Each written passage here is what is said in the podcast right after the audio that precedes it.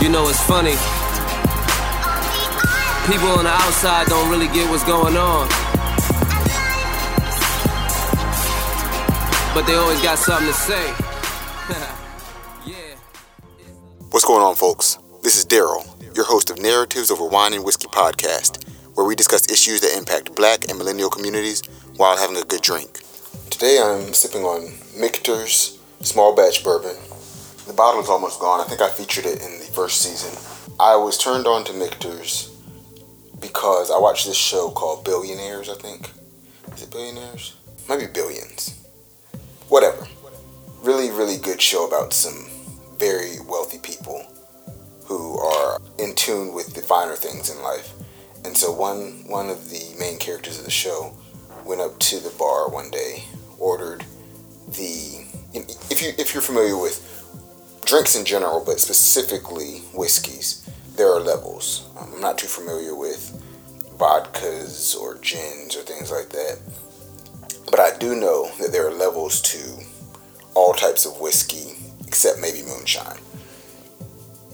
Probably levels to that too. But I know that, you know, as you mature and climb the ladder, you'll start with the regular Jack Daniels, and then you'll move to the, Gentleman's Jack, and then a single barrel. So, anyway, on the show, but I digress. On the show, one of the main character's sidekick basically decides that he wants to get the Michter's. He goes to the bar, orders it, and the lady says something along the lines of, "Sir, that's $500 a shot." And he says, "Yeah, give me the whole bottle." So I was already intrigued. Is this a real brand?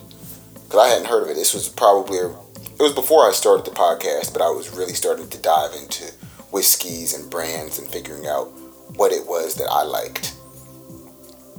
And so I was in Boston in the fall of 2019. I'm in Boston, and I see Michter's at the bar. I hadn't had it before, but I knew that if it was on this show and it was being spoken of so highly, it probably was an interesting flavor profile. So I go to the bar and I ask the lady, how much for a pour of Michter's? And it was a reasonable amount. Obviously, it wasn't that top level, like I said earlier about levels of bourbons and whiskeys. And so I said, well, I'll take one. Pretty good. Came back to North Carolina, purchased a bottle.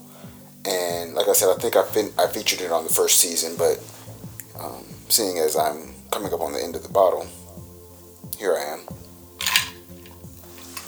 Excuse the ice. I usually don't ice my drinks this heavily, if at all. If I do, I have one large ball of ice that will hold for a while and won't melt too quickly. But initially, I was planning on making a cocktail with a lesser caliber bourbon. Then at the last minute, decided, hey, let's throw some Michter's on here and just drink it on the rocks. So. Today's going to be a very short episode. I don't have a whole lot to say. I don't have the statistics behind it. And I don't feel like researching it because it doesn't matter. Like, the numbers don't matter. I want to talk about and just give straight opinion because my opinion in this matter is fact. I'm not going to argue with you about it. If you want to argue with somebody, go argue with your aunt. We must divorce profits from prisons. This week, President Biden, he decided to sign a policy or an executive order or whatever it is into effect saying that federal penitentiaries could no longer be for profit.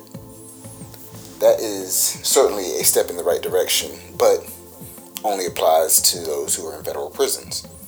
State governors still have say over their individual state prison systems. County jails, I'm not sure if they are privately owned or not, but the fact of the matter is that if federal dollars are still being placed into private prison systems and black men, black women, brown men, brown women, poor men, poor women are being the source of funding for these privatized institutions in this capitalist system, we cannot expect them not to be corrupt. We cannot expect for police chiefs and judges not to be receiving payoffs so that a certain number of black men and women, children, are captured by the equivalent of slave patrols for minor infractions, placed into shackles, put in the back of slave catcher wagons, transported onto the new plantation, and worked until death. There is incentive to keep the profit coming into your account.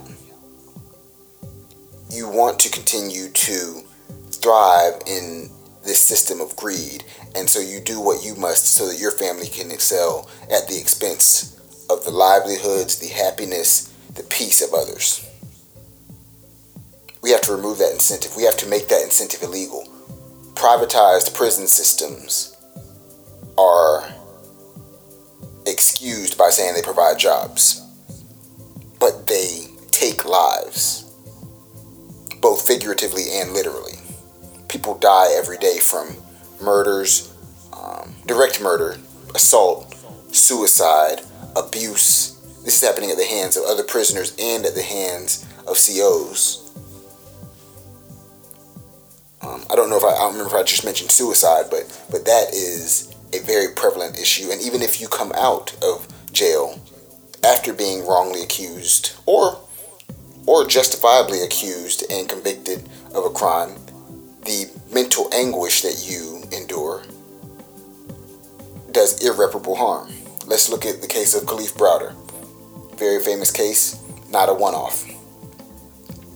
Black men are more likely to be convicted of crimes that they did not commit than white men are. Black women more likely to be convicted of crimes they did not commit than white women are. I'm sure that while the gap narrows as traditional skin colors lighten, whites are the most advantaged in these situations. We can't keep putting melanated people in jail because white people are being lazy, because they want to get rich, because their family has always had money and they don't want to share. Like, sharing is a basic tenet of childhood. I was always told, yo, you're going to share with Sean, you're going to share with Asia, you're going to share with Damien, you're going to share with Philip. Are there cultures that aren't taught that? I'm really asking. Is every culture and every socioeconomic status not taught to share as a child? Are there preschools that don't teach you to share with your friends? Because that's what I'm believing. That's what I'm beginning to believe. That there are people who are saying, get what's yours, hold on to it, keep it for yourself, and don't spread the wealth. And that's just not what I've been taught. That's not what anyone should be taught. We should be told that we are here to help those around us. Maybe not at our own expense, but is it really at your expense when you're not quadrupling your wealth after already being in a wealthy state? Is it at your expense when during a worldwide pandemic, billionaires have amassed even more billions at the expense of the poor? We've got to divorce profits from prisons. How do we do that? It starts with executive orders or policies like the one President Biden signed into action this past week. And certainly, Congress can fight back. But should they? Like, don't you want to be human for a little while? Don't you want to put the profit to the side and make sure that your constituents, all your constituents, are taken care of? Because you don't just represent the free constituents. You also represent those who are incarcerated. You have benefited from those who cannot vote, but you still represent them as an elected official, even though they did not elect you. And to those elected officials that I did not vote for, even if I did not select you and elect you, you still represent me. And to fail to do that is a gross lack of integrity. So what are you going to do? Are you going to go ahead and remove this for-profit prison system that essentially trades slaves in a legal fashion in 2021? Are you going to have the guts to do what it takes to make sure that the next generation does not have to suffer the way that this one has from a moral standpoint, from a guilt standpoint?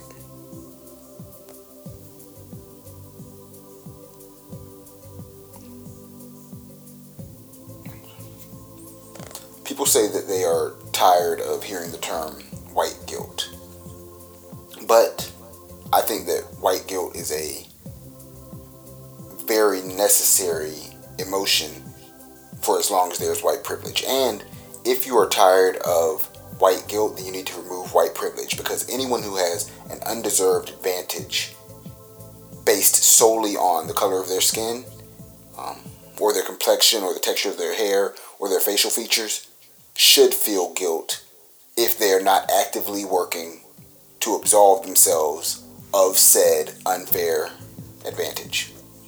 That's all I got for y'all today. I'm gonna finish this Michter's. By the way, I just learned how to say it. I was calling it Michter's, but I don't like mispronouncing things on the podcast, so I slid over to YouTube. Great tool, closely connected to Google.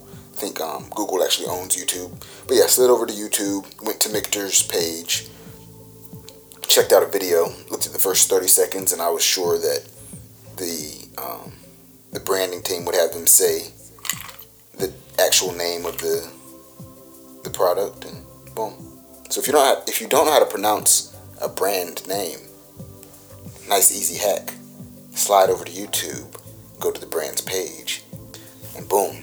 You don't have to continue saying Stella Artois. You can then say Stella Artois.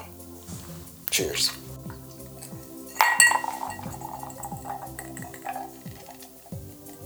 Thanks for tuning in today. As always, you can find us on Instagram, Facebook, and Twitter at Narrow Podcast.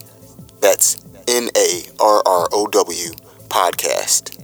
Additionally, we love reviews, constructive criticism, feedback, and any topics you'd like to hear in the future. Thank you for your support. Catch you again next week, same time, same place. Peace.